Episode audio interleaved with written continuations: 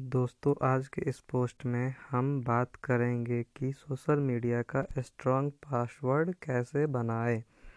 आजकल क्या होता है कि बहुत से लोगों का फेसबुक जीमेल ट्विटर या और भी बहुत तरह के साइट्स का पासवर्ड हैक हो जाता है।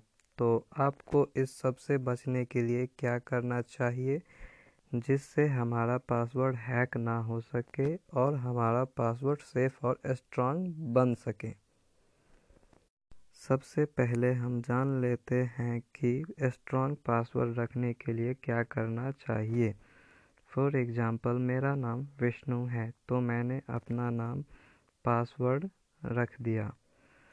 लेकिन ये बहुत ही सिंपल पासवर्ड है और यही पासवर्ड मैंने फेसबुक पे रख दिया। और यही सेम पासवर्ड मैंने जीमेल पर भी रख दिया है और अलग अलग साइट्स पे यही पासवर्ड रख दिया है। मतलब ये है कि अगर किसी को मेरा एक साइट का पासवर्ड पता चल जाएगा तो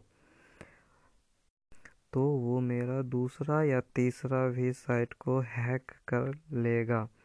और उसने क्या क्या, किसी और साइट पे भी पासवर्ड डाल के ट्राई करेगा तो दूसरा भी ओपन हो जाएगा और हमारा साइट्स हैक हो जाता है। ऐसे में हमारे पास भी साइट्स है, सबका, सब हैक हो जाएगा। तो ऐसे में अगर हमें कोई स्ट्रॉन्ग पासवर्ड रखना है तो दोस्तों हमें सब स्पेशल कैरेक्टर्स का यूज़ करना पड़ेगा।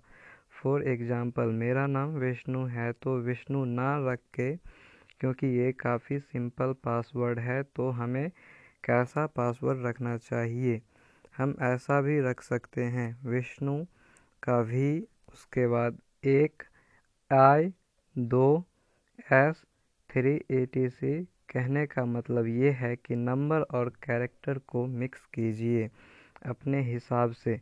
ज़रूरी नहीं है कि नंबर ही डाले, अपर लेटर डालिए, लोअर लेटर डालिए, सबको मिला के पासवर्ड एकदम स्ट्रांग बना दीजिए। और सबसे बड़ी बात, एक पासवर्ड सिर्फ़ और सिर्फ़ एक ही वेबसाइट पे यूज़ कीजिए। अलग अलग पासवर्ड अलग अलग वेबसाइट पे यूज़ करें, बना के अलग अलग पासवर्ड बनाने का फ़ायदा ये है कि आपका कोई साइट जल्दी हैक नहीं कर सकता।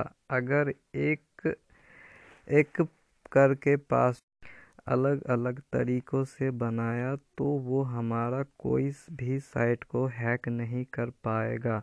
अगर गलती से एक साइड हैक कर भी लिया तो दूसरा या तीसरा हमारा साइट को जल्दी हैक नहीं कर पाएगा। और और आप जो भी पासवर्ड बनाओ स्ट्रॉन्ग बनाओ, जो जल्दी कोई सोच ना पाए और आपका अकाउंट सेफ़ रहे। सिंपल पासवर्ड कभी भी ना रखें और सबसे बड़ी बात कि आप अपना पासवर्ड तीन महीना पे चेंज करते रहें। तो आज की इस पोस्ट में मैंने आपको बताया है, वो फॉलो करिए और कुछ गलती हो तो प्लीज़